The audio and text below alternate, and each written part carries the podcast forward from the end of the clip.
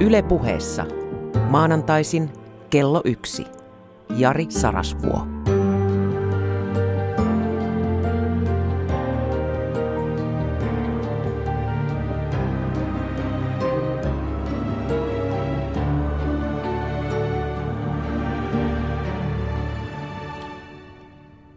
No niin, ystävä. Poikkeuksellisesti esittelen ohjelmani rakenteen etukäteen. Nimittäin käykö tämmöinen kupletin juoni? Ensin syyllistän uhriutuneita aivan liian pitkään, eli siis syyllistän sinua ja minua ja muita hädäalaisia, jotka heikkouksissamme turvaudumme uhriutumiseen. Ja lopuksi, toivottavasti jo vähän ennen tätä areenajaksoa, täydennän tätä loukkausta ratkaisuehdotuksilla, jotka on, ne on niin yksinkertaisia, että nehän loukkaa uhriutuneen ihmisen kärsimyksen jalostamaa älykkyyttä, kun hän on kuitenkin asiantuntija siinä kitumisessaan. Joo, ja heti kärkeen tähän hätään on syytä ottaa ihan noin kuulia rauhan nimissä semmoisen psykologi kuin Mel Lernerin osoittama ikävä totuus. Hän on siis osoittanut semmoisen ikävän totuuden, joka nyt sitten todennäköisesti koskee minua erityisesti tänään ja tämän asian äärellä. Me ihmiset olemme niin motivoituneita uskomaan siihen, että ihmiset saavat ansioidensa mukaan ja ansaitsevan sen, mitä saavat, että me syytämme usein uhria tragediasta. Eli se tämmöinen moraalinen perustelu omalle kivisydämellisyydelle tai myötätunnon puutteelle menee sillä tavalla, että koska uhria on kohdannut tragedia ja koska ihmiset noin yleisesti saavat mitä ansaitsevat, niin itsepäähän kerjäsi sitä rangaistusta ja me voimme sitten ylenkatseellisesti vedota tähän kummalliseen karman lakiin. Mä tunnistan tämän vaaran, mutta silti mä haluan irtisanoutua tästä Lernerin käsityksestä omalla kohdallani ainakin siltä osin, että tässä, mitä tänään käydään läpi uhriutumisesta ja selviytymisestä, eli miten uhriutuminen liittyy tietämättömyyden palvontaan ja miten selviytyminen liittyy viisauden kasvattamiseen ja miten nämä on konkreettisesti ihmisten elämänvalintoina, niin tämä Lerner tässä osoituksessaan viittasi siis tragedialla tämmöisiin konkreettisiin tapahtumiin, joita ihmiselle sattuu. Ei niinkään tämmöisiin pitkän kehityskaaren kurjistumis- tai kasvutarinoihin. Eli nyt on enemmän kysymys ihmisen kasvusta, kehityksestä tai kurjistumisesta, käpertymisestä, kun molemmat vaihtoehdot ovat mahdollisia ja osalle meistä se kasvun ja kukoistuksen polku ei tunnu todennäköiseltä koskaan tapahtunut jokin vääryys. Vääryyksiä tapahtuu muuten kaikille. Tämä ei ole turvallista eikä tämä ole reilua, mutta meillä on keskenämme eri syistä poikkeavia tapoja käsitellä näitä elämän meille tarjoamia loukkauksia.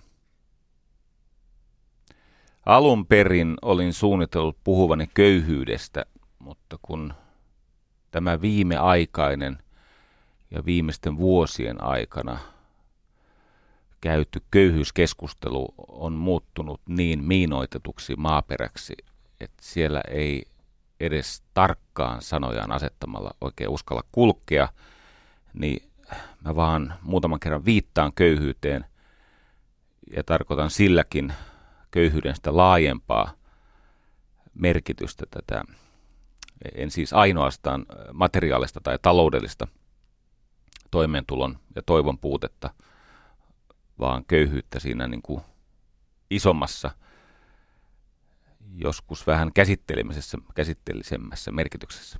Mutta joka tapauksessa aloitamme uhriutumisesta. Se on meille suomalaisille varsinkin viime vuodet ollut siinä määrin, siitä on tullut niin kuin uusi kansallisurheilu. Ennen se oli keihääheitto ja nyt on löydetty semmoinen laji, missä edes ruotsalaiset eivät vie meidän ykkössiä. Ja se on kyllä tämä uhriutuminen.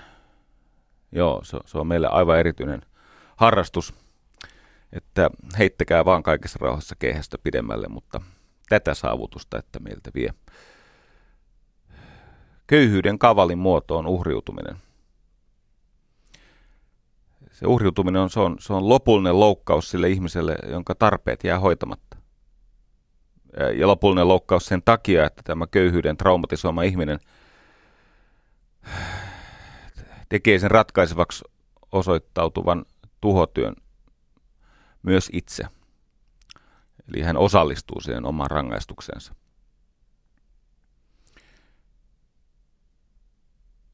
Tiedätkö, miten kuristajakäärme toimii?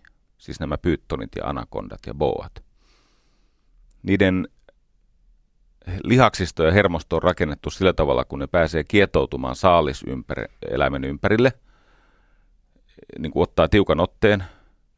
Ja sitten kun tämä saaliseläin hengittää ulos, eli siis laskee ilmaa keuhkoistaan, niin siitä totta kai syntyy vähän klappia, eikö niin keuhkot tyhjenee, kun sieltä poistuu ilmaa, niin tämä kuristajakäärme saman tien ottaa sen löysän pois, sen tyhjän pois, se ottaa sen syntyvän tilan veksi, jolloin sisähengittäminen on aina vaan vaikeampaa. Ja sitten kun enemmän tai myöhemmin joutuu taas se saaliseläin hengittää ulos ja keuhkojen tilavuus pienenee, niin kuristajakäärme entisestään vie sitä sisähengitystilaa pois ja lopulta siihen sitten tukehtuu. Köyhyys on tämmöinen kuristajakäärme. Eli kun se on aloittanut, se köyhyys, sen kuristustyönsä, niin, niin se on todella vaikea katkaista se kehitys. Koska vaikka niitä parempia vaihtoehtoja olisikin ulottuvilla tai niitä tarjottaisiin, niin se edellyttäisi siihen kuristumiskierteeseen ajautuneelta ihmiseltä semmoista niin kuin voimavarojen äkillistä kasvua, joka todennäköisesti perustuisi siihen stressikuorman helpottamiseen, jotta voisi osallistua siihen omaan pelastamiseensa. Eli silloin tämä köyhyys on, se on niin kuin pysyvään puutteeseen johtava stressitila, ja sen sementoi tämä uhriutuminen, mihin me tänään keskitymme. Eli köyhyys on siis rampauttavaa resurssien niukkuutta. Ja se ilmenee sosiaalisena köyhyytenä tietenkin tarkoittaa sitä, että koska ei ole niitä mielekkäitä malleja ja turvallisia ihmissuhteita ja, ja sellaisia niin kuin valtaa pitävien ihmisten niin kuin tukimuotoja, että ihminen pärjäisi tuntemattomien kanssa, niin on aina vaan vaikeampi ja vaikeampi eh, ilman lähtökohtaista luottamusta ja hyvää neuvotteluasemaa tehdä mielekästä yhteistyötä tuntemattoman kanssa. Se sosiaalisen pääoman puute johtaa tietenkin eristäytymiseen ja siihen, että ympärillä olevat mallit ja ympärillä olevat resurssit eli voimavarat käyvät koko aika niu- niukemmaksi. No sitten on tietenkin terveys, erityisesti mielenterveys. Ihmistä on muuten aika hankala syyttää huonoista elintavoista tai, tai tota, itsetuhoisesta käytöksestä tai ö, tarjottujen tilaisuuksien haaskaamisesta, jos hänen stressikuormansa siellä henkisellä puolella on jo johtanut tämmöiseen masennukseen tai loppuun palamiseen. Silloin ei voimavarat riitä osallistua siihen tilaisuuteen, mitä tarjolla on. Samalla tavalla tulevaisuuden rakentaminen on vaikeaa, koska se on, no silloin kun ihminen vetää todella raskasta rekeä ja se on ihan puhki, hän haaveilee helpotuksesta. Ei hän sitä raskasta rekeä vetäessään ajattele, että tauolla jumpataan lisää, että käy kuorma kevyemmäksi.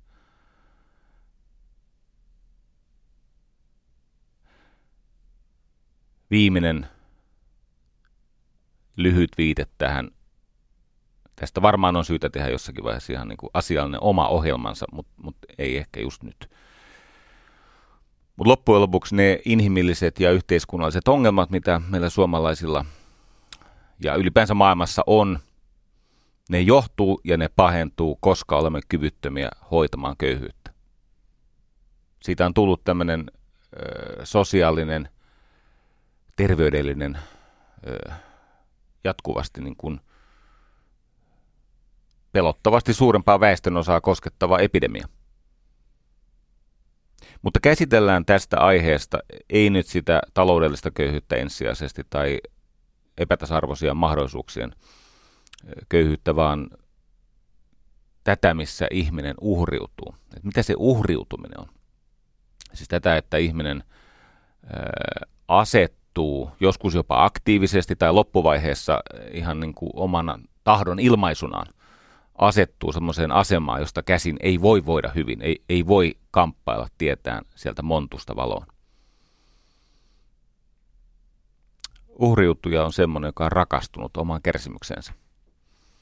Ja tietenkin se kuulostaa tylyltä, mutta kun sitten rauhassa analysoi, niin huomaa, että siellä on tämmöistä epätervettä kiintymystä niihin tunteisiin, kuten katkeruus tai erilaiset vainoharhat siitä, mitä Bilderberg ja Ollila ja Sipilä ja milloin kukakin tämmöiset vainoharhaiset kuvitelmat siitä, että millainen yhteiskunta on niin kuin salaiselta olemukseltaan, kätketyltä rakenteelta.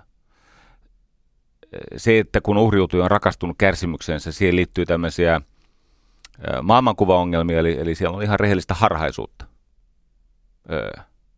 eri tahojen motiiveista, että mikä on esimerkiksi työnantajan motiivi tai opettajan motiivi tai verottajan motiivi. Usein käy niin, että se uhri alkaa taistella siitä oikeudestaan kylvää akanaa sille pellolle, jonka hän on kaikki kukkuraksi vielä lannottanut suolalla. Sitten ihmettelee, että kun ei tästä oikein riitä, riitä itselle eikä muille yhtään mitään, no ei tietenkään voi riittää. Näitä uhriutumisen tunnusmerkkejä mennään nopeasti. Siellä on näitä mainittuja vainoharhoja, esimerkiksi, että maailma on minua vastaan, tai että muut ovat tehneet tämän minulle. Ja monta kertaa kun katsotaan sitten, että no mikä on se muiden ihmisten, siis tosiasiallinen niin kuin tekojen tasolla ilmentynyt vaikutus si- siihen, mikä on sen pitkään uhriutumispolkua kulkeneen ihmisen tilaan, niin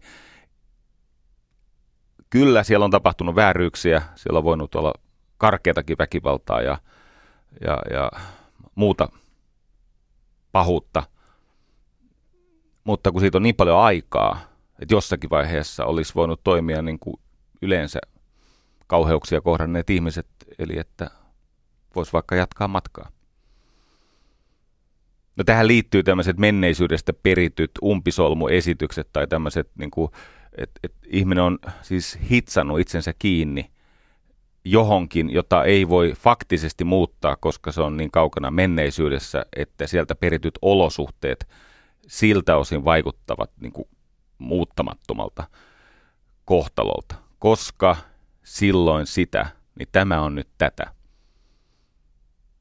uhriutuvilla ihmisillä on tämmöisiä loitsuja tai uskon tunnustuksia, kun ne sanoo, että koska meidän vanhempamme erosivat, koska äitini oli tällainen, koska opettajani ajoi minut pois koulusta. Ja mä en lainkaan kiistä, etteikö vanhempien ero tietenkin vaikuttaisi tai väkivaltainen isä tai, tai äidin kylmä syli tai opettaja, joka käyttää valtaansa väärin, tietenkin se vaikuttaa – mutta kysymys kuuluu, kuinka pitkään, kuinka paljon ja missä vaiheessa alkaa riittää. Yksi uhriutumisen tunnusmerkki on muuten se, että uhriutuvat ihmiset salaa kadehtivat ystäviä. Eli heillä on tämmöinen ihmeellinen taipumus kokea, että ystävät ovat jotenkin anastaneet sitä onnea, joka kuuluisi itselle. Ja siihen liittyy tämmöistä niin kuin moraalista paheksuntaa joka ilmenee semmoisena irstaana, vahingonilona, jos ystävälle sattuu käymään huonosti. Esimerkiksi senkin äijä kävelee nuorman naisen, naisen mukana matkaan, häipyy kimmoisemman lihan perässä. Niin tämä ihminen, joka on salaa pitkään kadehtinut ja suorastaan ollut pahan tahtoinen, paheksunut sitä toisen ihmisen kuviteltua onnea, niin nyt kun siihen se kulissi kaatuu tai onneen tulee särö – niin se on tämä uhriutuva ihminen, joka kasvattaa puhelimen luurin korvaansa ja soittaa niin kauan kuin liittymässä riittää potkua ystävilleen. Joo. Sitten tähän liittyy tämä loukkaantumisherkkyys, josta me puhumme tänään paljon. Eli muiden ihmisten puheet tai mielipiteet tai valinnat, joskus jopa ilmeet tai, va- tai se, miten ne on pukeutunut tai millaiset hiukset heillä on, niin ehtymätön loukkaantumisen lähde uhriutuvalle ihmiselle. Ihmiset kuulee itsensä, koska uhriutumiseen liittyy tämmöinen lohduton itsekeskeisyys, siis alaston, öö, siis brutaali itsekeskeisyys. Ja se usein ilmenee semmoisena, että ihmiset kuvittelee, että se puhuu aina musta. Että kun tuo puhuu nyt itsestään ja itselle tärkeistä asioista tai puhuu jostakin pohdinnoistaan tai ilmiöistä, niin se onkin tämmöinen naamioitu viesti hänelle. Tosiasiassa minua moititaan juuri tällä hetkellä. Se on järkyttävä loukkaantumisherkkyys, johon liittyy tosi iljettäviä keskustelumalleja. Käännetään tosi ihmisen sanoja ja niin poispäin. Tämä pahenee. Uskokaa tai älkää, tässä lähetyksessä on myös tämä sovitusosa, tämä helpotus tai, tai pako tästä uhrien planeetalta. Mutta on se kummallista, että ää, tietynlaisilla ihmisillä on maaginen kyky löytää itsensä ihmissuhteessa tai ihmissuhteesta, jossa heitä kohdellaan kaltoin. Ja vaikka se kaltoin kohtelu edellisessä ihmissuhteessa oli niin hirviömäistä ja vaurioittavaa, että luulisi, että nyt lopultakin on oppinut läksynsä, niin ei. Se menee uudestaan sen pettävän, sosiopaattisen, väkivaltaisen, narsisti kusipään pahoinpideltäväksi. Uhriutujilla on myös tämmöinen mielenkiintoinen ja todella falski tapa, että he osaavat markkinoida itseään kovin myötätuntoisina ja muiden hätä ymmärtävänä ja pienemmän niin kuin, asemaa parantavana ihmisenä. Mutta kun puhutaan mistä tahansa emotionaalisesti ristiriitaisesta asiasta, kaikki arvokkaat asiat ovat muuten siis tunnetasolla ristiriitaisia. Ne ei ole yksinkertaisia, niin kuin aikuiset ovat tässä elämässä oppineet, niin käykin niin, että tämä hyvä myötätuntoinen ihminen, niin se räjähtelee riidellessään. Siis se sen sijaan, että se tyynesti, hän, hän tyynesti pystyisi käsi, niin kuin jäsentelemään, erittelemään ja esittämään se on oman todistusaineistonsa ja siitä vedettävät johtopäätökset, niin se muuttuukin tämmöiseksi hyvin riitaisaksi. Että ei osaa olla eri mieltä ilman, että alkaa riidellä. Ja sitten siellä on tätä syyttelyä ja vähän aikaa kun mennään syvemmälle, niin sieltä tulee se minäparka esiin. Ja, ja minäparka kertoo, miten häntä on kohdeltu väärin. Ja, ja tota, aluksi piti ratkaista niin kuin maailman hädänalaisten ongelmat, nyt me ollaankin sun navan ympärillä katsomassa, että mihin tahtiin sinne sitten nöyhtää kertyy. Niitä salaisia tunteita on tietenkin semmoisia, että, että ihminen alkaa esimerkiksi kokea, että mä ajattelen aina muita. Mä ajattelen ensin toista ihmistä, mutta ajatteleeko kukaan minua? Kyllä. Sulla on ystäviä, jotka rakastaa sua ja on sun puolella. Öö, hyväksyvät sun puutteet samalla tavalla kuin joutuvat hyväksymään myös omansa ja eivät tuomitse lainkaan sua niin ankarasti kuin joskus tuntuu. Ja sitten, näitä voisi jatkaa aika pitkään, mutta siihen liittyy tähän uhriutumiseen liittyy tämmöinen, öö, se on aluksi salainen, eli sitä pyritään kätkemään, mutta kun vähän aikaa juttelee, niin sieltä paljastuu semmoinen ihmeellinen – tämmöinen eskapistinen, siis äh, pakofantasiaan liittyvä tämmöinen kuvitelma tai, tai haave, että joku tulee ja pelastaa minut. Tämmöinen niin messian, että jossakin on joku messias hallitus tai, tai, tai messias esimies tai messias puoliso tai, tai jotain ihmeellistä tapahtuu niin, että sinut pelastetaan tuosta montustasi. Mutta kun se montun luonne on se, että sä et voi päästä sieltä. A, ilman omaa vastuunottoa, ja B, tietenkin tarvitset siihen muiden tukea, mutta sitä tukea on kyllä tarjolla. Sehän johtuu tämmöisestä itsekeskeisestä omien tunteiden palvomisesta. Siis siitä kuvitelmasta, että sä oot niin valtavan tärkeä, sun kärsimys on niin ainutkertaista luonteeltaan, että tota, jäädään sen kärsimyksen äärelle palvomaan sitä. Itsesäälihän on semmoinen, hyvin kiero tapa kerätä sympatiaa. Öö, kuvittelemalla, että mä oon ainoa, jolla on raskasta. Ja täytyy sanoa, kun itse olen itsesääliin taipuvainen ihminen ja olen tehnyt sinnikkäästi työtä sen itsesäälin hoitamiseksi, niin minulla on ollut tämmöisiä ajatuksia, että koko Suomen media on liittoutunut minua vastaan. Että ne kaikissa toimituskokouksissa pohtii juuri minua, Jaria. Ja mulla on ollut kaiken maailman kuvitelmia – siitä, miten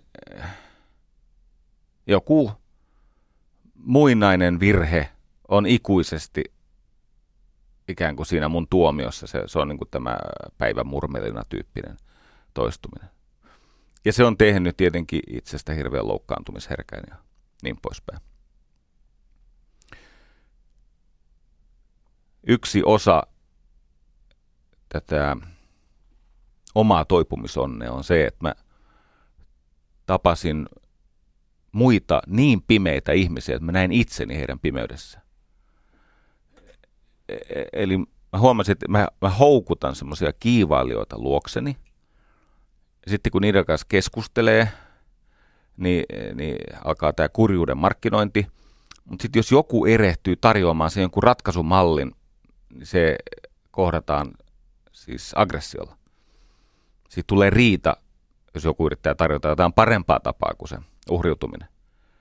Ja sitten kun uhrin kanssa tai uhriutuvan ihmisen kanssa riitelee, niin, niin, niin tota, sehän nopeasti huomaat, että se ymmärtää tahallaan väärin, se vääristelee sun sanoja, se nostaa kaiken maailman menneisyyden asioita, jotka ei liity mitenkään siihen keskusteluaiheeseen, nostaa niitä pöydälle, sitten jatkaa toisen ihmisen niin kuin lausetta älyttömyyksiin. Siis tekee tämmöisiä, tiedätkö, se ajattelee näin, että sinä et ymmärrä minua, mutta minä tiedän, mitä sinä ajattelet. se on ylemmyyden tuntunut asenne. Sä et ymmärrä mua, mua ei ymmärretä. Kukaan ei ymmärrä mua, mutta mä ymmärrän sua. Mä ymmärrän, mitä sun siellä niin kuin salaisessa mielessä tapahtuu. Eikä ainoastaan se, että mä ymmärrän, mitä sä ajattelet. Mä myös tiedän, mitä sä aiot seuraavaksi sanoa. ja se johtaa siihen, että uhriutuja epäilee pakonomaisesti toisen ihmisen motiiveja. Ja sitten ne palautuu tämmöisiin muuttamattomiin asioihin, kuten toisen ihmisen sukupuoli. Että hänellä on siis epäpuhtaat motiivit, koska hän on nainen tai mies tai jonkun ikäinen. Tai jos hänellä on jokin vaikkapa asema, siis hän on ammatiltaan tai, tai, tai muutoin jossakin semmoisessa statusasemassa, josta käsin voi epäreilusti niin kuin tavallaan värittää kaikki lauseet, mitä sieltä tulee, koska no sanot noin, koska olet, eikö niin? Helppo sun on sano.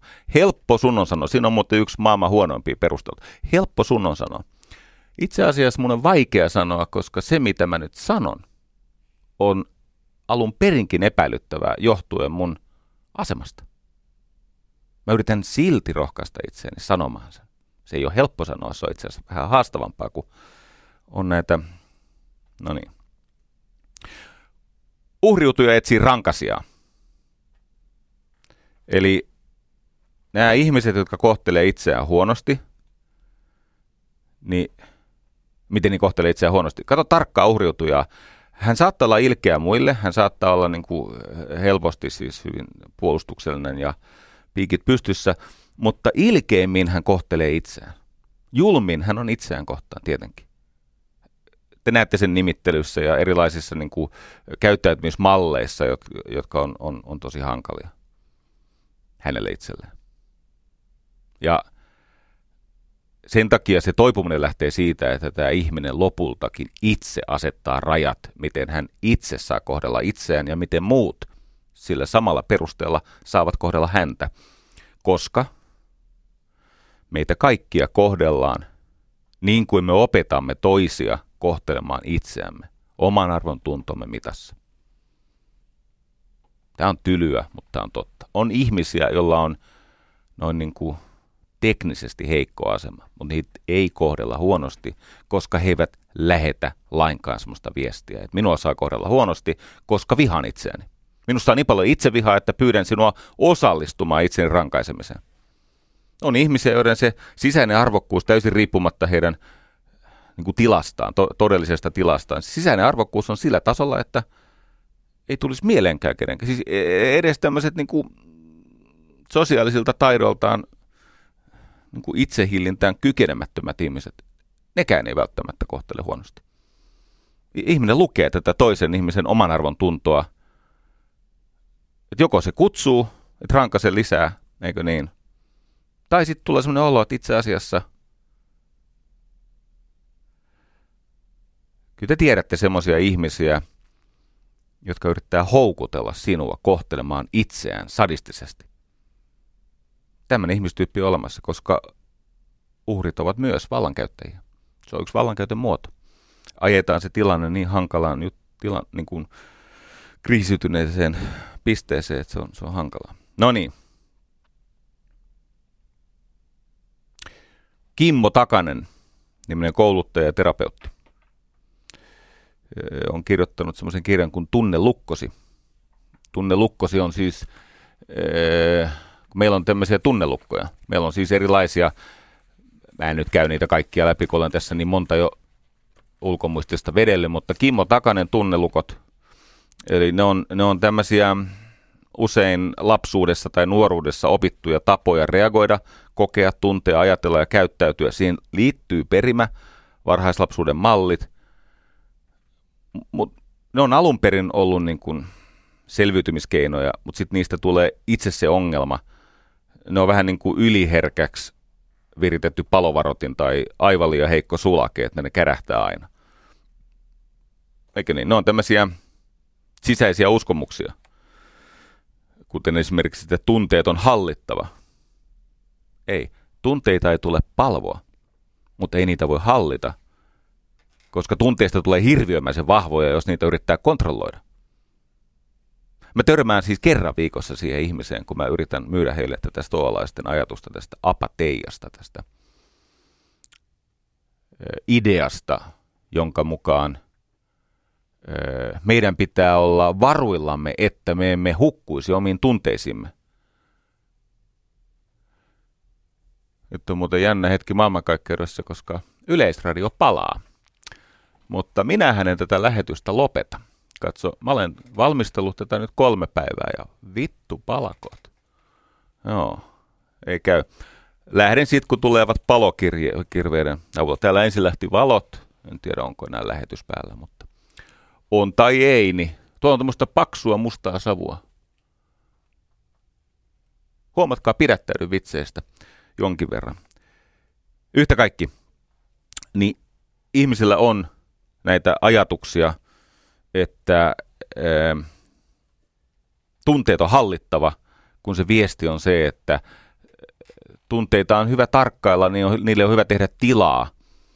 Ää, niiden impulsseja on hyvä joskus vähän kyseenalaistaa tai ettei nyt aivan suostu siihen karmiseen karhun rautaan, siis siihen ansaan, että tottelee omia tunteita ja ajatuksia, koska pitää niitä niin tärkeänä ja totena, että koko elämä saa murtua niiden tunteiden ja ajatusten edessä. Netistä löytyy helposti Kimmo takaisin nämä ö, tunnelukko ö, tota, listaukset ja suosittelen myös kirjaa siellä on tämmöisiä sisäisiä uskomuksia, jotka ilmenee semmoisena käyttäytymisenä, jotka sitten lopulta johtaa uhriutumiseen. No hulluuksia tietenkin. Osa niistä on alun perin ollut perusteltuja, mutta sitten myöhemmin niin ei enää. Uhriutumisen patologia, äh, siis jos käyttää sitä äh, legendaarisen Aaron Beckin kielteisen kolmiyhteyden mallia, niin se, se tulee tämmöisestä tulkinnasta, jossa antautuu näille ajatuksille, uskomuksille. Minä olen paha, eli en ole erityisen hyvä, olen vähän niin kuin kelvoton, että mä oon ihan paska, maailma on paha, maailma on paska paikka, tätä mä kuulen jatkuvasti. Ihmiset, jotka palvoo masennustaa ja voimattomuutta ja katkeruutta ja hätäänsä, niin kyllä niillä on tärkeä todistaa, että maailma on paha. Maailma on paljon muutakin. Maailmassa on pahuutta, mutta niitä on, niin on hyvyyttäkin. Itse asiassa hyvyyden määrä maailmassa on kasvanut todisteena siitä viisi miljardia uutta ylimääräistä elämää viimeisen noin sadan vuoden aikana.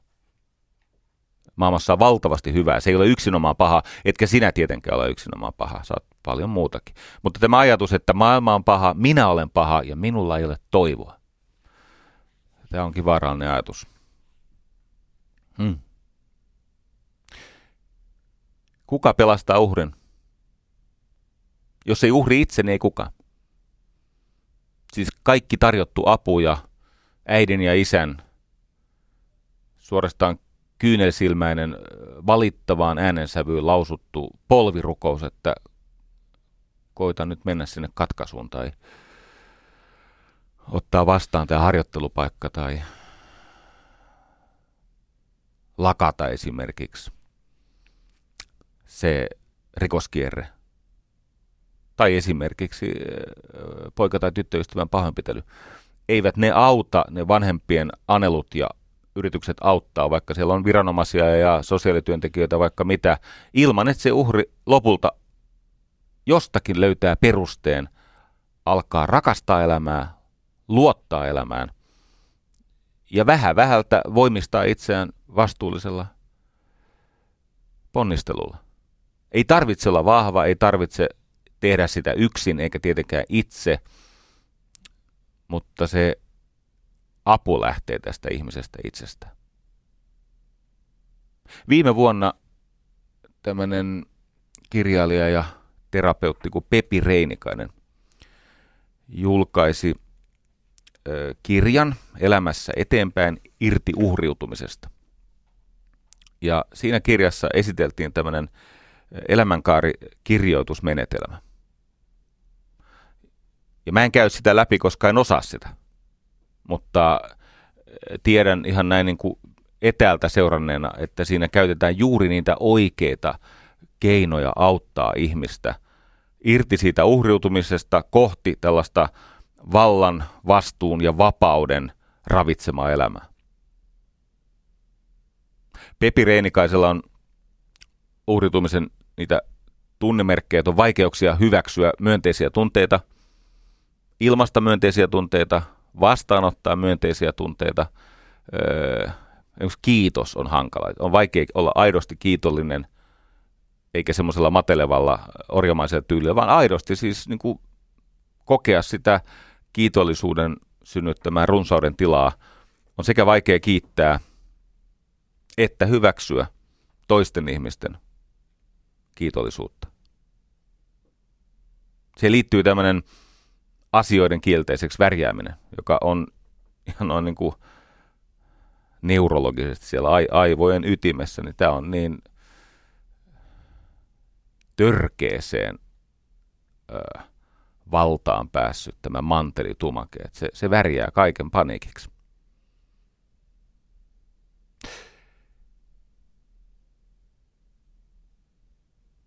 Katso, menneisyydellä on valtaa meihin, mutta kuinka paljon?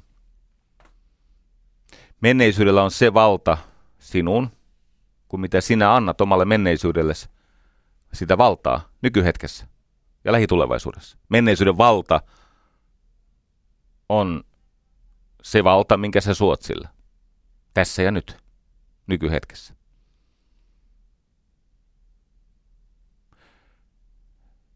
en tiedä uskotko karmaan, tämmöisen syyn ja seurauksen lakiin, että kaikilla teoilla on joukko seurauksia ja ne seuraukset muodostuvat olosuhteeksi meidän elämässä. Antiikin Kreikassa se tragedian ydinajatus on se, että ihminen haluaa muuttaa kohtalonsa, mutta hän ei pysty siihen, koska hän sotii kohtaloaan vastaan. Hän taistelee kohtaloaan vastaan. Kun ainoa keino muuttaa sitä kohtaloa on antautua sille, hyväksyä sen olemassaolo, sitten työn rakkauden ja joskus leikin kautta. Eli erilaisten luovien temppujen kautta voidaan kohtaloa uudelleen kirjoittaa. Idässä puhutaan karmasta. Ja nyt tämä karma, eli karma on sanskriittia, tarkoittaa tekoja ja sitten niistä syntyy seuraamuksia, hyviä tai pahoja, niin se karma on oikeasti uudelleen koodattavissa. Siis tämä ei ole vitsi. Sen voi käsikirjoittaa uusiksi. Se ei tarkoita sitä, että karma ja kohtalo tai fatalismi, joka ei tarkoita kumpaakaan näistä kahdesta ensimmainitusta, niin se ei tarkoita sitä, että nämä olisi siltä vaan niin kuin saneltavissa tai että nämä olisi jotain ihme pajatsoja, että, että sä et voisi niin kuin tilata vähän niin kuin verkkokaupasta, Alibabasta jotain. Mutta se kuitenkin tarkoittaa sitä, että me vapaudumme siitä kärsimyksestä, johon meidän tietämättömyys on meitä ajanut.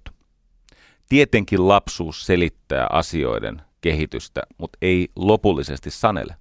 Selittää, ennustaa, luo todennäköisyyksiä, mutta ei sanele. Koska on ihmisiä, jotka pääsevät siitä kohtalonsa vetovoimasta karkuun.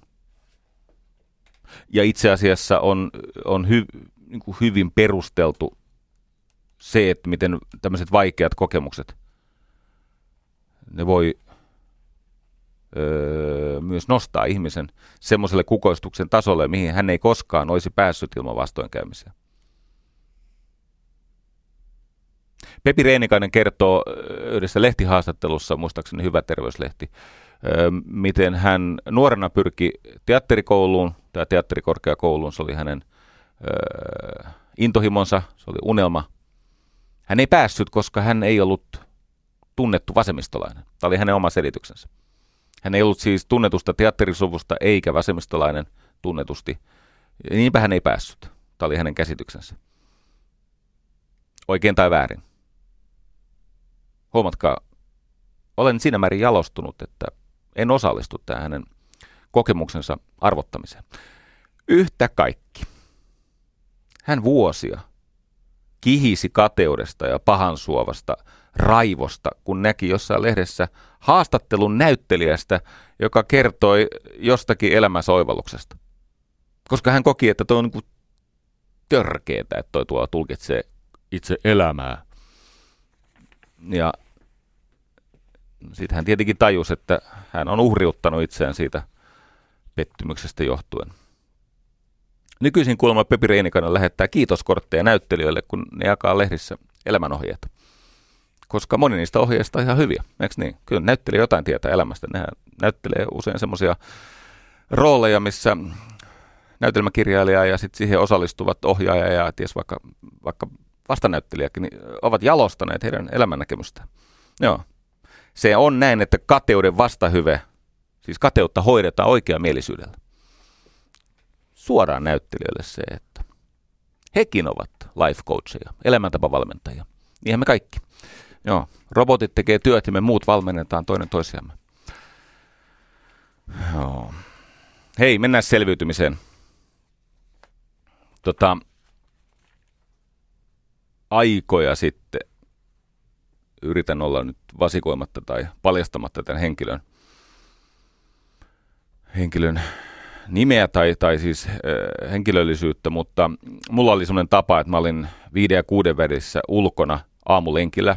Se nyt ei ollut varsinaisesti juoksemista, mutta se oli kävelyä ja jotain pyrähtelyä ja jotain pyllistelyä. Ja siellä oli sitten tämmöinen toinen, toinen aamureippailija, jolla oli elämässään erittäin vaikea pitkittynyt kriisi – silloin näytti siltä, että se olisi kroonistunut kriisi, mutta ei se lopulta ollut, vaan se, se vaan kesti kauan. Hän oli julkisesti ja henkilökohtaisesti todella pulassa. En tiedä, pätkikö hänellä muisti tai jotain, mutta hän toisti minulle sellaista noin kolmen virkkeen ajatusta. Hän siis sanoi tämän kolme neljä kertaa ja se oli jo lopulta vähän kiusallista. Mutta siinä oli suuri ajatus. Ja ehkä se on hyvä, että toisti. Koska mä huomasin, että ne jotenkin se toistettu ajatus se siementyi. Hän sanoi näin, että Kävelen täällä aamulla viideltä, koska se on minun linnarauhani lähde. Vaanin täällä pahuutta ja kaivan sille vallihautaa. Hän koki, hän koki sen arjen tosi ahdistavaksi, mutta aamulla se oli hänen aikansa. Se oli siis se hetki, jossa kukaan ei vainonnut häntä hänen julkisen roolinsa takia. Ja tietenkin se oli vitsi tämä, että hän vaanii pahuutta, mutta se oli musta hauskasti sanottu. Hän vaanii pahuutta, hänellä on linnarauha, eli hän, tal- hän sanoi, että hän tallettaa rauhaa päivän varalle. Ja se linnarauha mahdollistaa sen, että hän ei tuhoudu niissä päivän kommeluksessa. Ja samalla hän vaanii pahuutta ja kaivaa sille vallihautaa, johon hän odottaa pahuuden putoavan päivän mittaan. Tykkään tästä. Joskus yksittäiset lauseet antaa toivoa ja perspektiiviä. Vaikkapa Ellinoran Leijona kuningas biisissä on tämä ajatus, että tänään ihmisen puolikas on huomenna Leijona kuningas. Kyllä se mulle käy. Joo. Hei. Ihmiskunnan historian viisaimpien, valaistuneempien ihmisten mielestä niin kärsimys johtuu tietämättömyydestä. Siitä, että me emme ymmärrä maailman lakia. Ja sen takia himo ja inho estävät meitä jatkamasta matkaa. Itse asiassa tätä tietämättömyyttä syventää se, että me himoitsemme asioita, jotka ovat meille pahaksi, ja me inhoamme asioita, jotka voisivat meitä vähän vapauttaa. Ja niinpä meidät voi pelastaa vain viisaus. Ja törmäsin riemastuttavaan, riemastuttavaan viisauden määritelmään tai niin kuin keinoon hahmottaa, että mitä on viisaus. Yritän siirtää sen sinulle. Nyt jos sinulla olisi ystävä tai vaikkapa joku puolituttu työelämästä, ja ystäväsi tai tämä puolituttu tulisi luoksesi ja hän kuvailisi omaa tukalaa tilannetta, hänellä olisi joku ahdinko, hätä, ja hän pyytäisi sinulta neuvoa, niin ihan rehellisesti, jos joku kertoo sinulle omista ongelmistaan, liittyy ne sitten vaikkapa kehonpainoon tai parisuhteeseen tai lasten teini-ikään tai vaikkapa työhön liittyviin murheisiin. Jos joku tulee ja kuvailee sulle sitä, siis antaa tarkan kuvauksen siitä ongelmasta ja pyytää neuvoa, niin mitä luulet? Pystyisitkö keksimään tälle ihmiselle hyödyllisiä neuvoja? Siis ohjeita. Irtoisiko susta joku järkevä ajatus tämän ihmisen kokeiltavaksi tai hyödynnettäväksi? Totta kai. Se on itsestään selvä. Jos mietit näitä elämän ongelmia, niin sullahan on niihin erilaisia vastauksia ja kun niitä on paljon, niin joku niistä saattaa toimiakin. No mitä on viisaus? Viisaudessa ei ole kyse sen kummemmasta asiasta kuin ky- kyvystä noudattaa omia neuvoja.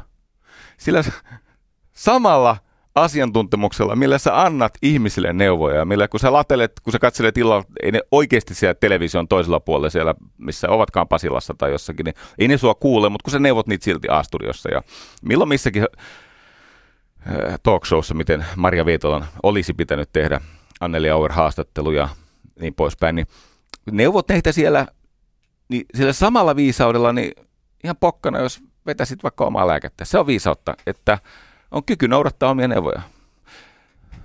Luin tämän Sam Harrisin erinomaisesta kirjasta, jossa pohditaan henkisyyttä, siis uskonnotonta henkisyyttä, Sam Harris. Ja toden totta, siis viisaus on jotain semmoista kokemuksellista. Marcel Proust, Marcel Proust sanoi, että viisautta ei voi ottaa Siis sitä ei voi ottaa vastaan keltään muulta, se pitää löytää itse. Se polku pitää kulkea itse ja kukaan ei voi sitä meidän puolestamme kulkea, mutta toki viisaat voi joskus sanoa, että tuolla jossakin on polku, etsi se. Tai ne voi jopa antaa jälkikäteen neuvoja, että miten jossakin tieharassa ehkä niin kuin heidän kokemuksensa mukaan olisi paras valita. Mutta se varsinainen viisaus, niin kuin viisaustutkija Robert Sternberg sanoo, että se, se on hiljasta tietoa, se on tämmöistä, se täytyy elää todeksi. Ja se edellyttää sellaista suhdetta vastoinkäymisiin, että meille syntyy kapasiteetti kaikesta huolimatta toivoa. Yksi viime vuosien eniten ihailemani ajattelija on nimeltään Brené Brown. Hän on siis häpeä tutkija, mutta hän on paljon muutakin. Hänellä on tämmöinen kirja kuin Daring Greatly. Sain Paavilaisen Jurin ja Sarin perheestä työnohjausta ja tämä Brené Brown kirjassaan Daring Greatly niin esittelee semmoisen Snyderin, C.R. Snyderin tota, toivoon liittyvää tutkimustyötä. Ja se ajatus on se, että, että toivo on kamppailua. Ja meidän kaikkien tulisi yrittää vanhempina, jos meillä on lapsia. Mutta siis meidän kaikkien, jos, jos on lapsia, niin tulisi yrittää vanhempina ähm, opettaa lasta turvautumaan toivoon, joka voi tapahtua ainoastaan sallimalle sille lapselle se epätoivoinen kamppailu. Eli se menee näin, että okei, heti rakkauden ja perheeseen kuuluma, kuulumisen jälkeen, niin se kolmanneksi tärkein asia, mitä lapsille, lapsilleen voi niin kuin suoda, ei ehkä tuottaa, mutta suoda, on antaa sen lapsen löytää itsensä tilanteesta, jossa sillä lapsella on sellainen syvä kokemus toivottomuudesta. Koska siitä kun selviää, oppii luottamaan elämään. Ja tämähän on juuri näin. Siis toivo on asia, jonka ihminen viisastumisensa myötä hän oppii. Ja ne, jotka eivät toivoon opi, heidän osansa on se uhriutuminen. Eli jos haluat, että lapsesi oppii toivottomuutta, eli uhriutuu myöhemmin elämän heittämistä haasteista, niin, niin asetappa liian tiukkoja rajoja ja, ja, ja tota, suojele lasta kaikilta vastoinkäymisiltä tai erilaisilta ongelmilta.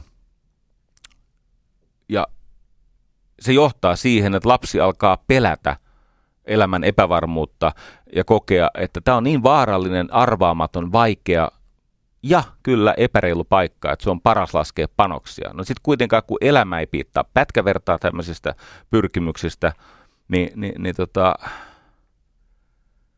siinä käy niin, että ihminen lamaantuu, masentuu, palaa loppuun, katkeroituu, oppii. Kato, kun toivo ei ole tunne, tämä on tärkeä ymmärtää. Ihan samalla tavalla kuin rakkaus ei ole tunne, tai luottamus ei ole tunne, tai kärsivällisyys ei ole tunne. Nehän on kaikki tämmöisiä hengellisiä päätöksiä. Ne on tapa ajatella – se on semmoinen kognitiivinen prosessi, joka ilmenee tekemisen kautta. No niin. Tämähän tuo meidät itse asiassa yhteen aikamme arkkiateisteista, eli mainitsemaani Sam Harrisiin, joka siis on hyvin kiinnostunut hengellisyydestä. Hän on sitä mieltä, että henkisyys ja, ja mystiikka ovat empiirisiä ilmiöitä, niin kuin ne tietenkin onkin, jos ymmärtää sanan empiirinen merkityksen. Totta kai ne on. Ja, ja, ja tota,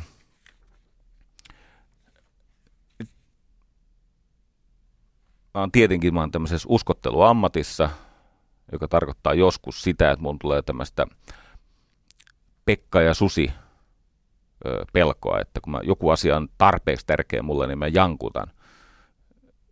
Niin mä pelkään, että Mä oon tästä puhunut jo niin paljon, että mä haluan tämän silti sanoa. Tota, selviytyminen tässä elämässä edellyttää selvänäköä ja satikutia. No selvänäkö, nyt me ollaan siellä Sam Harrisissa, eli me ollaan buddhalaisuudessa, me ollaan mindfulnessissa, me ollaan, ollaan täällä mielentieteissä. Selvänäkö, sehän on siis niin kuin palin kielellä, se on vipassana – vipassana. Se on siis sitä, että sulla on, sä alat nähdä ohi sen tietämättömyyden ja harhaisuuden verhon. Sä alat nähdä, miten asiat oikeasti on. Vipassana. Siis se on, se on selkeä näkö, ei siis selvänäköisyyttä semmoisessa me, medion merkityksessä, vaan sä pääsetkin tilanteeseen, missä sä et enää hirttäydy harhoihin, eli sä et ole sulautunut sun satunnaisiin ajatuksiin ja tunteisiin ja levottoman mielen oikkuihin. Sitten on toinen palinkielinen sana, mä mainitsin tässä satikuti, niin oikeasti se ei tarkoita tietenkään rangaistusta, vaan se sana sati tarkoittaa tämmöistä, se on selkeää tietoisuutta, joka ilmenee siis käyttäytymisenä. Nyt on hyvin mielenkiintoinen ilmiö, että tämä karman muutos – Siis se, että pystyt istumaan paikallasi,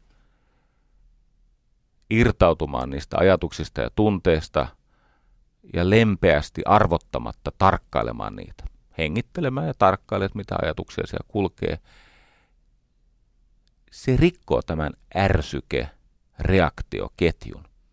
Se rikkoo sen karman, joka sinun on perimässä ja varhaislapsuudessa ja menneisyydessä ja aineenvaihduntasairauksien ja olosuhteiden kautta. Siis tämä impulssi, reaktio, ärsyke, eli se stimulus ja sitten se reaktio. Niin kauan kuin sitä ei saa poikki, eli ihminen on niin sulautunut niihin ajatuksinsa ja tunteisiinsa, ja hän siis tukehtuu mieleensä, eli hänen käyttöliittymänsä elämään on mieli, eikä aistet. Tämä sati on siis englanniksi mindfulness. Se on se tietoinen läsnäolo.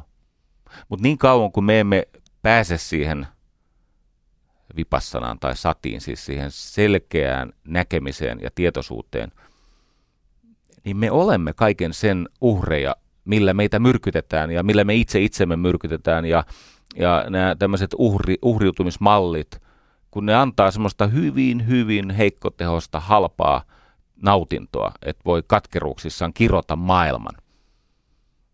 Sä pääset tästä loukusta veksi.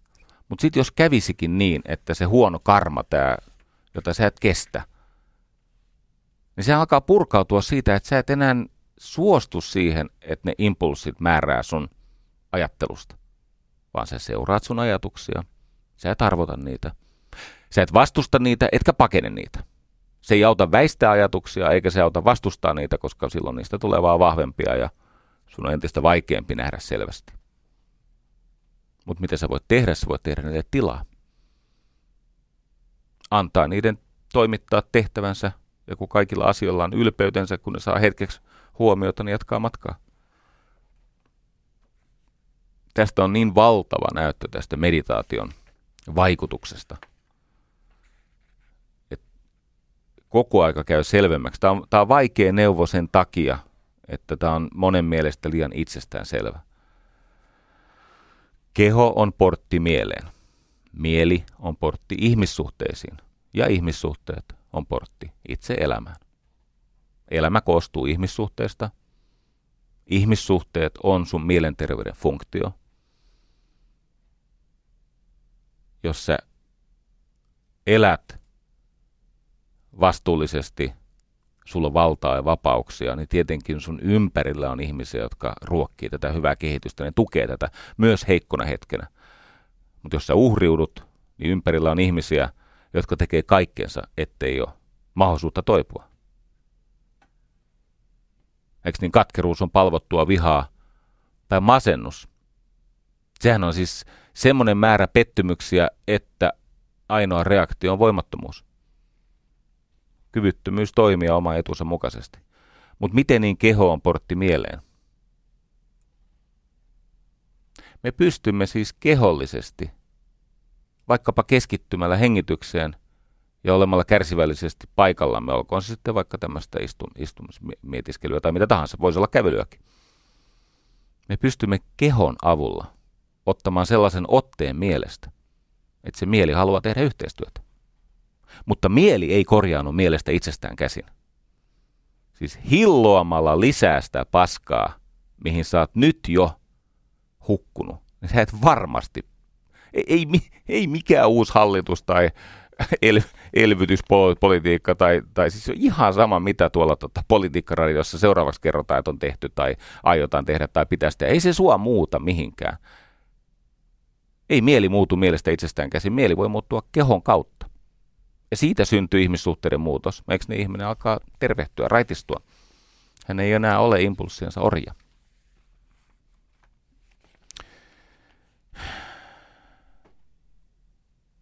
Nykyisin ihmiset luulee, että se selviytyminen on sitä, että siirretään sitä hätää toiselle ihmiselle. Ne ajattelee, että tämmöinen sosiaalinen helpotus, joka tulee semmoisesta matalamielisestä kadehtimisesta tai kiusaamisesta, että, että se, se jotenkin mystisesti helpottaa sitä omaa käsittelemätöntä kärsimystä. Mutta lopputuloshan on vaan siis entistä isompi, korkeakorkoisempi lasku, johon kellään ei ole varaa. Tiedätkö, kun mä oon miettinyt tätä kiusaamista, ja muistan hyvin lapsuudessa niin oli tämmöisiä kundeja, jotka a- aika, ja myöskin tyttöjä aika varhain tulivat murrosikään ja kun se hormonimyrsky sotki, sotki sen viimeisenkin tota, terveen ihmisen mallin, niin ihan siinä niin kuin sukupu, sukupuolihormonien niin kuin vallassa kiusasivat niin saatanasti. Niin silloin sanottiinkin, että se koulun pihalla ne kiusaajat, ne on, ne on hormonihäiriöisiä. Mutta nyt mä oon huomannut, että myös konttoreissa se kiusaaminen liittyy hormonihäiriöihin. Mutta se ei enää ole anabolista, vaan se on katabolista. Katsokaa näitä kiusaajia. Nehän on saatana, ne on, niillä on heikot lihakset, niillä on siis pullohartiat, niillä on semmoiset arat, lähellä kehoa olevat liikkeet, ilmeet on semmoiset alistuneet, kasvojen lihasten tonus on semmoinen roikkuva. Ja, siis niillä on hormonihäiriö. Jumalauta, vähän maastavetoa ja pikkasen terveellisempää ruokaa, vähän vähemmän sokeria, kunnollista yöunta. Niin sulla on tarvetta rääkätä heikompaas ja kirjoittaa tuolta kauheita raportteja, missä joku on Donald Trumpin kannattaja sillä perusteella, että on sanottu think big. Niin, että näin mä muuten palaan kohta teihin, mutta en tässä lähetyksessä. Eli meidän pitää päästä yksinkertaisiin konkreettisiin ratkaisuihin ja sitä varten on olemassa areena. Että tämä on hauskaa.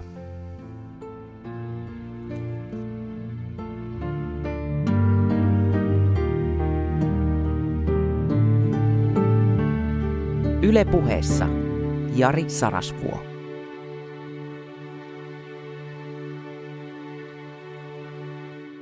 Tässä ähm, lastensairaalan siis ihan väärin siis lastensairaala on täysin väärin, väärin rakennettu ja väärin kerätty. Sitten siellä on näitä vä- vääryyden lähettelijöitä, näitä artisteja. Jos menette YouTubeen ja laitatte lohtu, niin siellä on joku 20 tämmöistä vääryyden lähettilästä. Ja kaikkein pahin vääryyden lähettiläs siellä, siis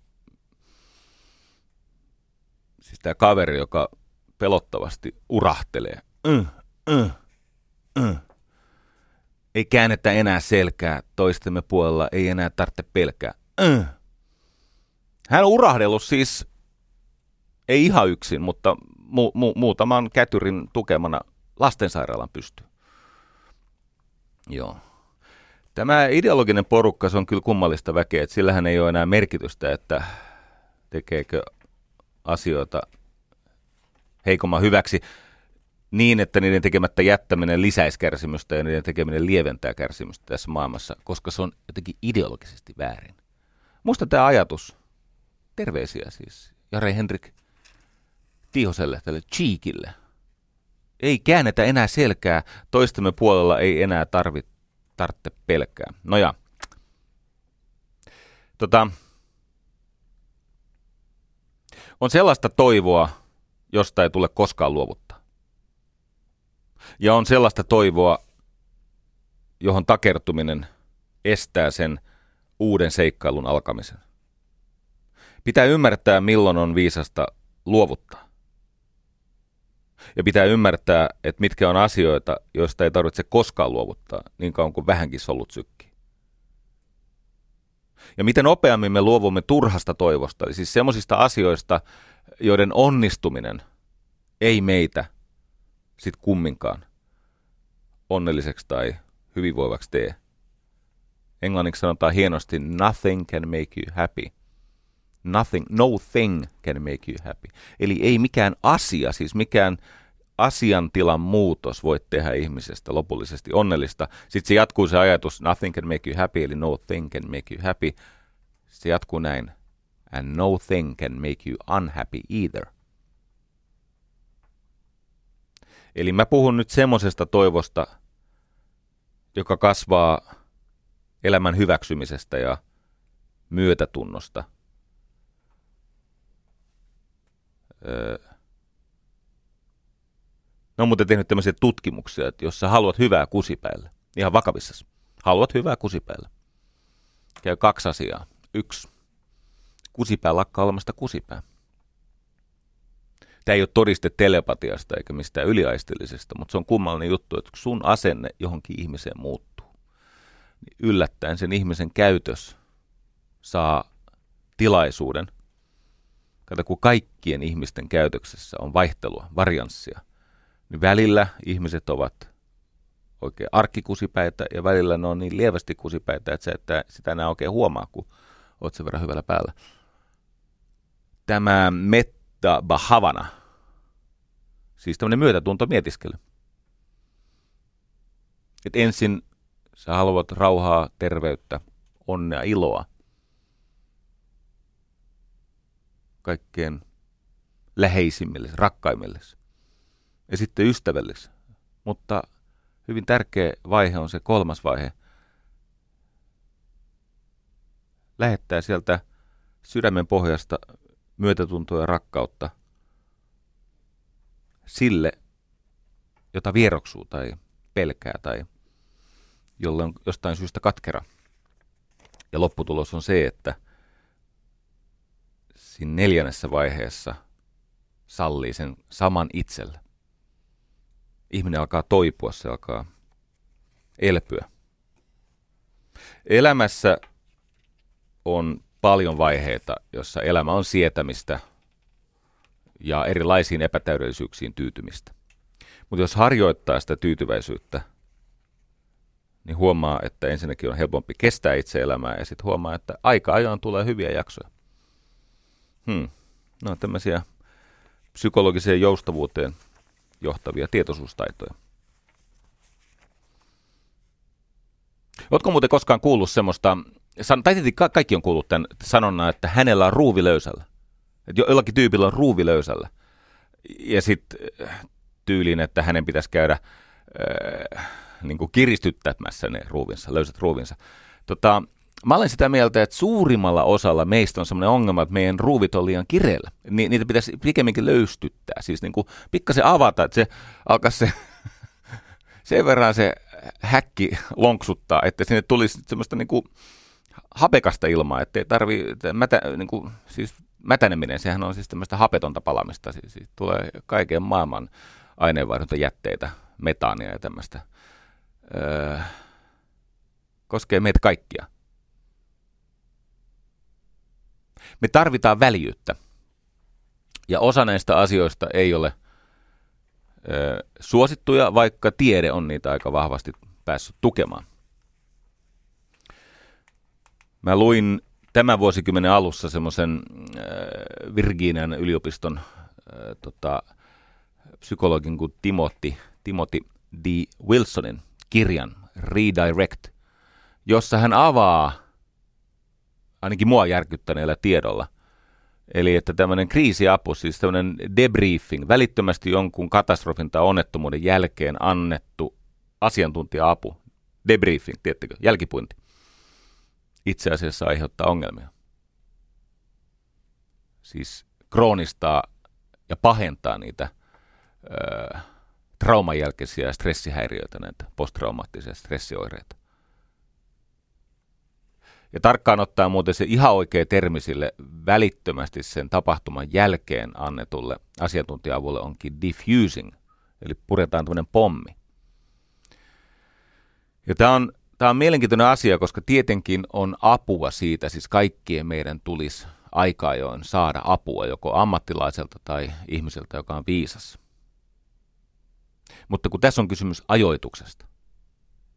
Jos se ajoitus on liian lähellä – niin siinä on kroonistumisen vaara.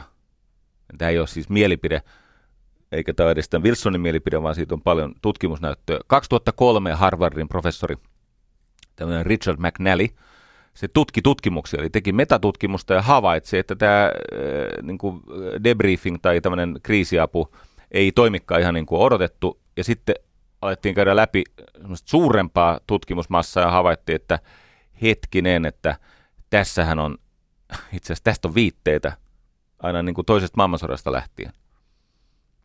Ja, ja tota, no, tämähän ei ole mennyt tietenkään käytäntöihin, mutta on paljon muitakin asioita, jotka ei ole mennyt käytäntöihin ja, ja niin poispäin. On siis hyvä keskustella piinaavista ajatuksista terapeutin kanssa,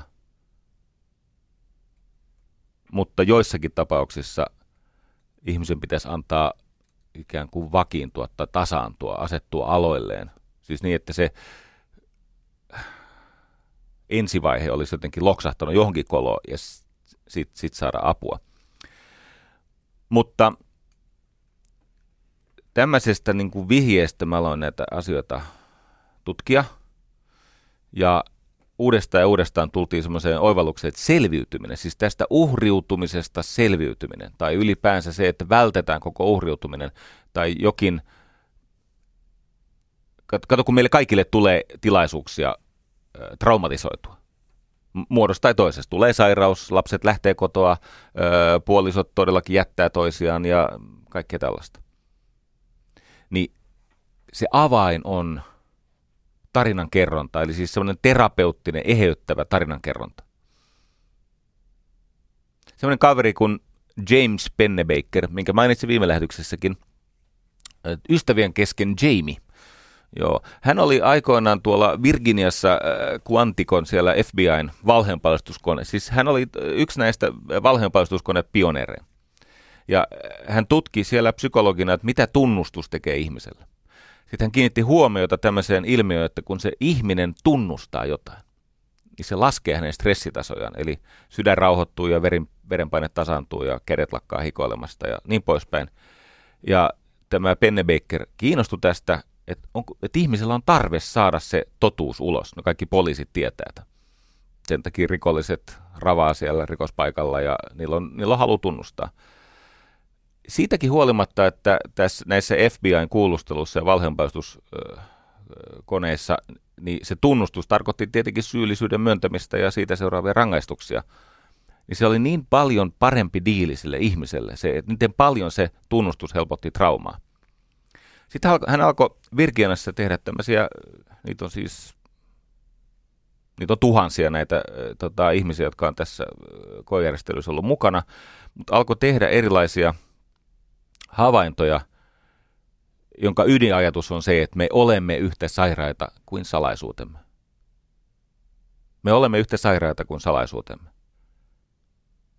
Eli mitä laadukkaammin, vastuuta ottavammin ja, ja, ja niin kuin, semmoista niin kuin todellisuuden tajusta perspektiiviä rakentavammin ihminen pystyy keskustelemaan traumasta, sitä terveempi hän on. Se teki tämmöisen tohtori Bill Barriosin kanssa siellä Virginia yliopistossa.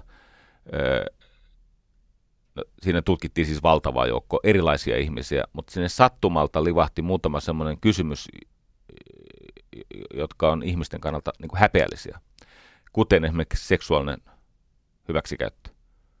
Sitten se havaitsi, että ne, jotka pystyvät käsittelemään sitä seksuaalista hyväksikäyttöä tai syömishäiriötä tai jotain muuta tämmöistä vähän niin kuin lempeästi, pikkasen ulkopuolelta käsien, ihan niin kuin tuossa mindfulnessissa ja noissa opetetaan,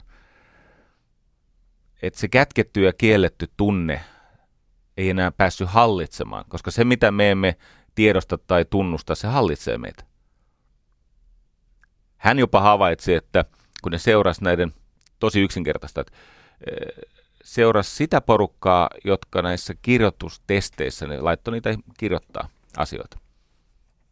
Näitä vaikeampia traumoihin liittyviä tunteita ja niitä kokemuksia.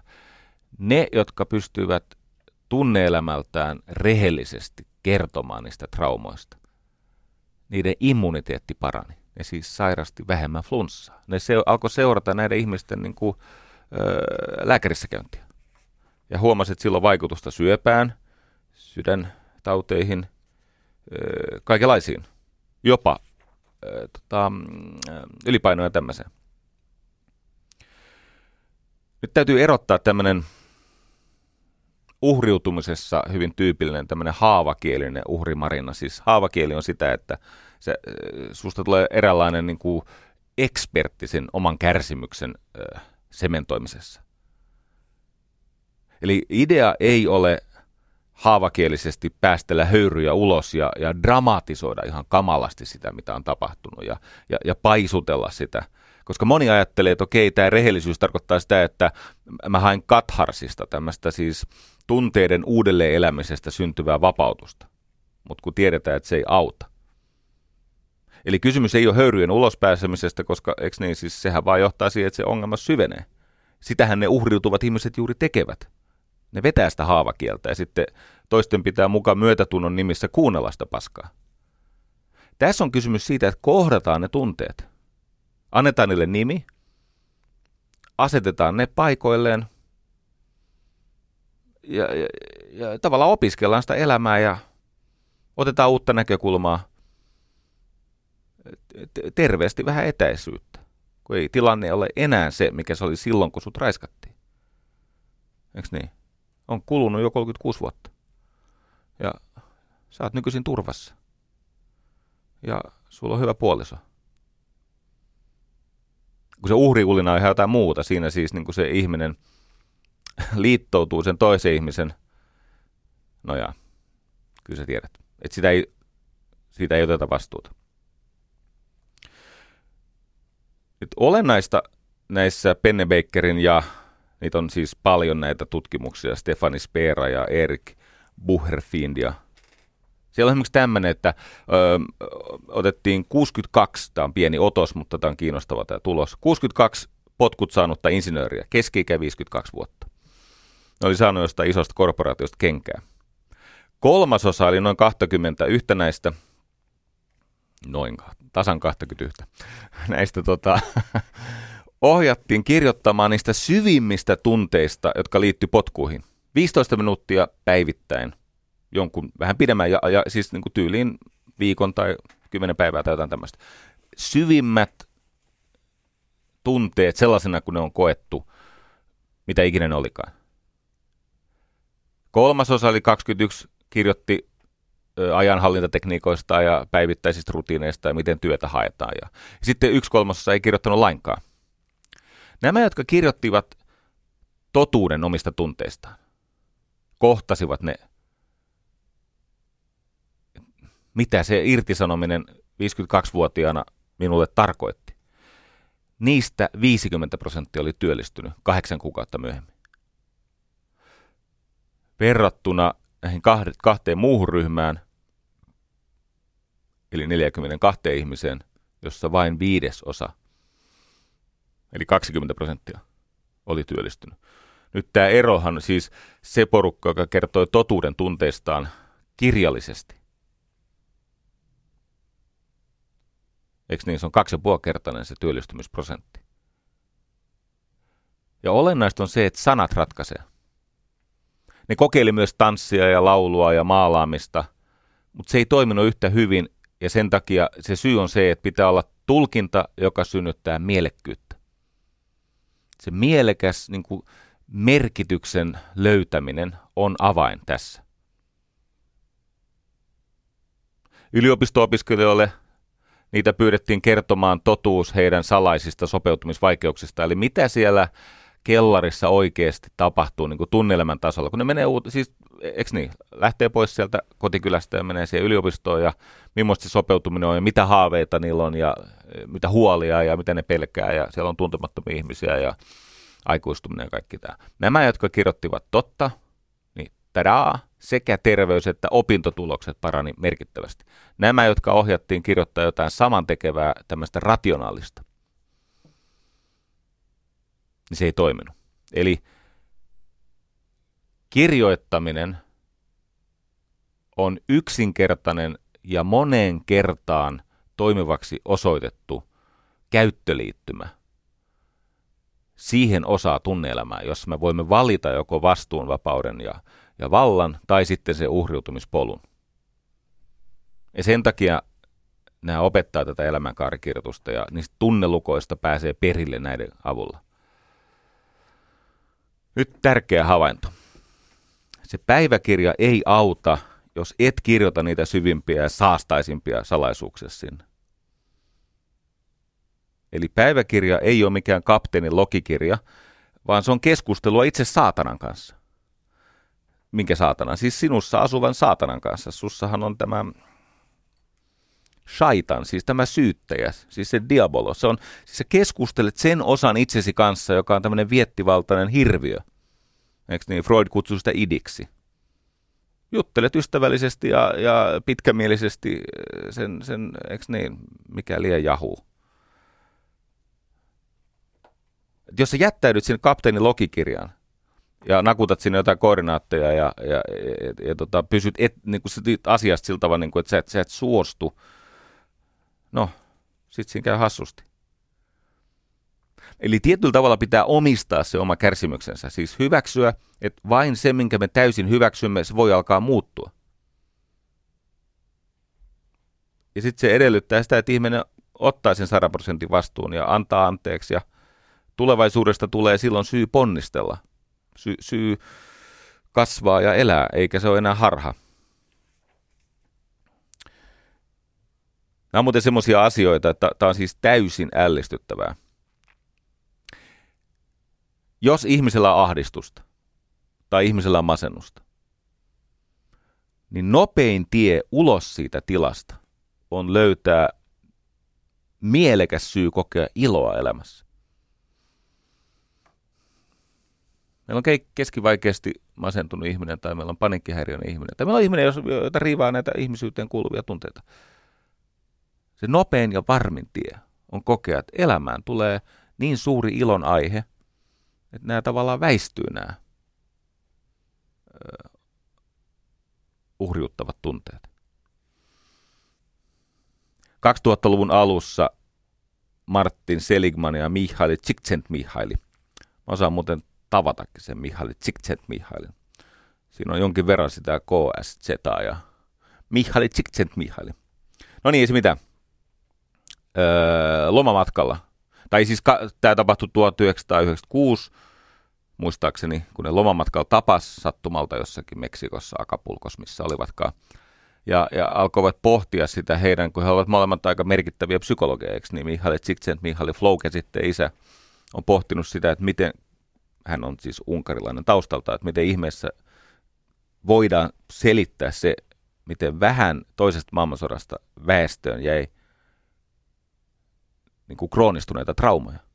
Niitä on todella vähän. Ajattelette, mitä kamalaa tapahtui toisen maailmansodan aikana – kaikille kansoille, kaikille väestönosille ja, ja mitä jälkikäteen saatiin selville, miten vähän Eurooppa, Euroopassa on traumoita oli siihen aikaan. Nykyisin taas tietenkin enemmän. Ja se pohti tätä. Ja sitten tämä Martin Seligman, no hänelle tuli tämmöinen ilmestys, kun hänen viisivuotias tyttärensä, öö, hän teki jotain tärkeää tieteellistä tutkimustyötä ja hänen viisivuotias tyttärensä sitten ilmeisesti metakoi ihan kamalasti. Nikki, niminen tytär. Tanssi kilju ja taisi repiä jotain paperilappuja silpuksi. Siis sottas kilju ja liikkui epämääräisesti, eli siis tanssi. Ja tämä jotenkin tätä temperamentilta aika äreätä Martin Seligmania ärsytti. Hän on kuuluisa tämmöisestä äkäisyydestä. Ja äh, professori Seligman sitten veti tyttärelle Nikille 5V kurat, johon Niki vastasi siis näin, että rakas isäni, ehkä olet tai todennäköisemmin et ole huomannut, että en ole enää marissut. I have quit whining. En ole enää marissut. Kun täytin viisi vuotta tässä hiljattain, tein päätöksen, että en enää marise, siis ulise. I just don't whine anymore. Viisivuotiaana tehnyt tämmöisen salaisen päätöksen. Se ei ole ollut helppoa, mutta sinulle haluan sanoa, että jos minä olen pystynyt lopettamaan Marinan, niin sä voit lopettaa ton äksyylyn.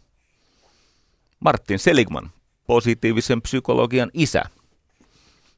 Viime vuosisadan tai tämän vuosisadan Freud. Eikö aika hyvä? Nikki. Nikki 5V. Missä ikinä on Nikki nykyisin? Tämä on siis tapahtunut, ei tästä ole, tästä on alle 20 vuotta aikaa. Jossakin on Nikki. Toivon mukaan siis, no ja, ei mennä tähän näin. Yhtä kaikki. Mulla tuli vaan päähän Nikki 25V. No niin. tota, Seligman ja Csikszent Mihaili pohti tätä, että mikä tätä meidän tieteenalaa vaivaa. Ne meni tämmöisiin tietokantoihin. Viimeisen 30 vuoden tieteellisessä kirjallisuudessa on tämmöisiä abstrakteja tiivistelmiä, eikö niin? 54 040 tiivistelmää avainsanalla depression, masennus. Ja 41 416 lyhennelmää tai abstraktia käsitteestä ahdistus. Mutta vain 415 mainitsee ilon. Miettikää. Nämä tutkii niitä asioita, jotka tavallaan muuttuu olosuhteiksi, kun niiden sallitaan kroonistua.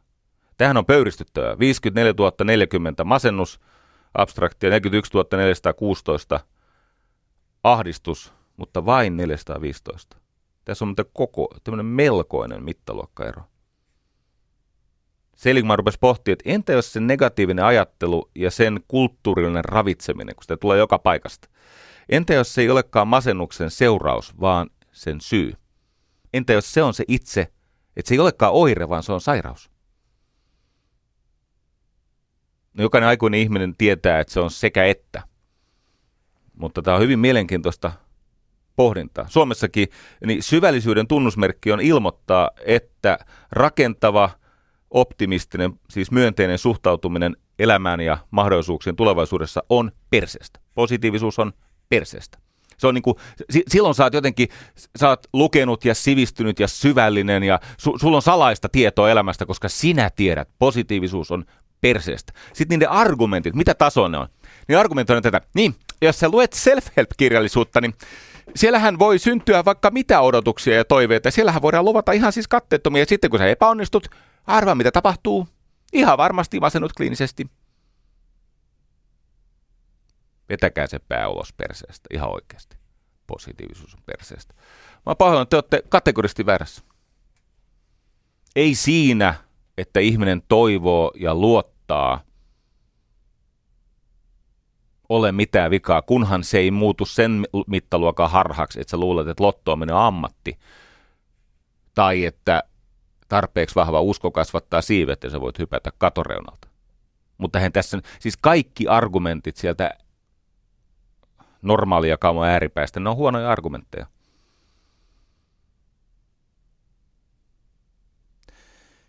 Ihmisen mielenterveys tarvitsee myönteisiä harhoja, jotta meidän ihmissuhteet ja toimintakyky ja jaksaminen pysyisi kunnossa. Vähiten näitä myönteisiä harhoja on keskivaikeasti masentuneella ihmisillä. Hei, mä ymmärrän, mun pitää alkaa lopetella, ja niin mä teenkin. Mä vaan totean, että niitä muutamia keinoja selviytyä siitä uhriutumisesta. No yksi on se, että ö, mä olen pahoillani, mutta jos sinulla on kroonistunutta uhriutumiskäyttäytymistä, niin sä et varmasti tervehdy uhrien seurassa. Hei vaan ne paskiaiset elämästäsi. Ei ne sua kaipaa kumminkaan, kun ei ne ajattele mitään muuta kuin itseään. Ne on itse keskeisiä ihmisiä. Hei vaan ne.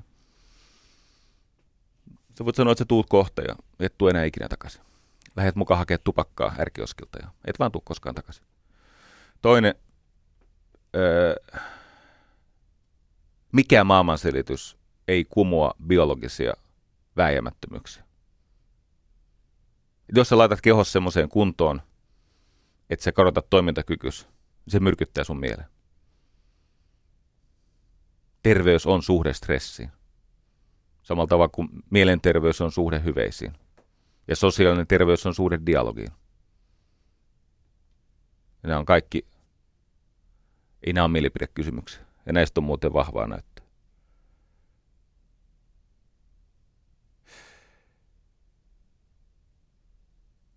Itsetuntemus. Pelkästään itsetuntemuksen tutkiminen, siis se, että sä kirjoitat, mietiskelet, keskustelet sellaisten ihmisten kanssa, jotka laillasi etsivät totuutta, eikö niin? Kuuntele niitä, jotka etsivät totuutta, mutta kavahda niitä, jotka ovat löytäneet sen. Yksinkertainen neuvo. Kirjoittaminen. Ja sitten tietenkin kaikenlainen myötätunnon harjoittaminen. Siis se vaan on näin, että kun niiden ihmisten puolella, jotka voisivat hyötyä sun yrityksestä auttaa, niin sehän johtaa siihen, että molempien tilanne paranee. Jos kukaan on koskaan oikeasti pudonnut, ihan siis oikeassa elämässä, suunnistanut esimerkiksi suolla, oot pudonnut suon silmään, sä tiedät, että suon silmään voi hukkua. Miten sieltä suon silmästä pääsee pois? Rimpuilu ei auta. Mä oon pudonnut kerran suon silmään ja mä en päässyt sieltä oikein millään pois, itse asiassa toinen kenkäni ei koskaan tullut sieltä. Mutta suon silmästä pääsee pois kurottamalla kohti juuria. Siellä on jossakin juuria, jonkun mättään päällä kasvaa pieni puu. Mitä nämä juuret on? Se on jonkun vahvemman arvot. Eikö niin? Joku kasvi, joka on pystynyt kasvattaa, usein on jotain pikkukoivuja, mitä suolaa sitten pystyy kasvamaankin kuusia, niin, niin joku on pystynyt johonkin mättäälle sen suon eroosion kumoamaan sillä juuristollaan. Haparoi niitä juuria käsissä, jonkun toisen, jonkun sillä hetkellä vahvemmassa asemassa olevan ihmisen arvoja. Ja niistä lempeästi, rauhassa, kärsivällisesti kiskot itseäsi kohti vähän vahvempaa maata. Siltä vaan pääsee suon silmästä ylös. Hmm.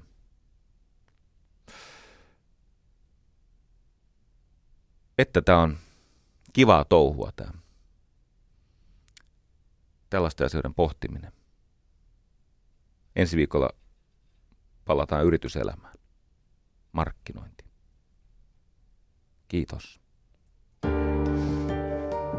Yle puheessa Maanantaisin kello yksi. Jari Sarasvuo.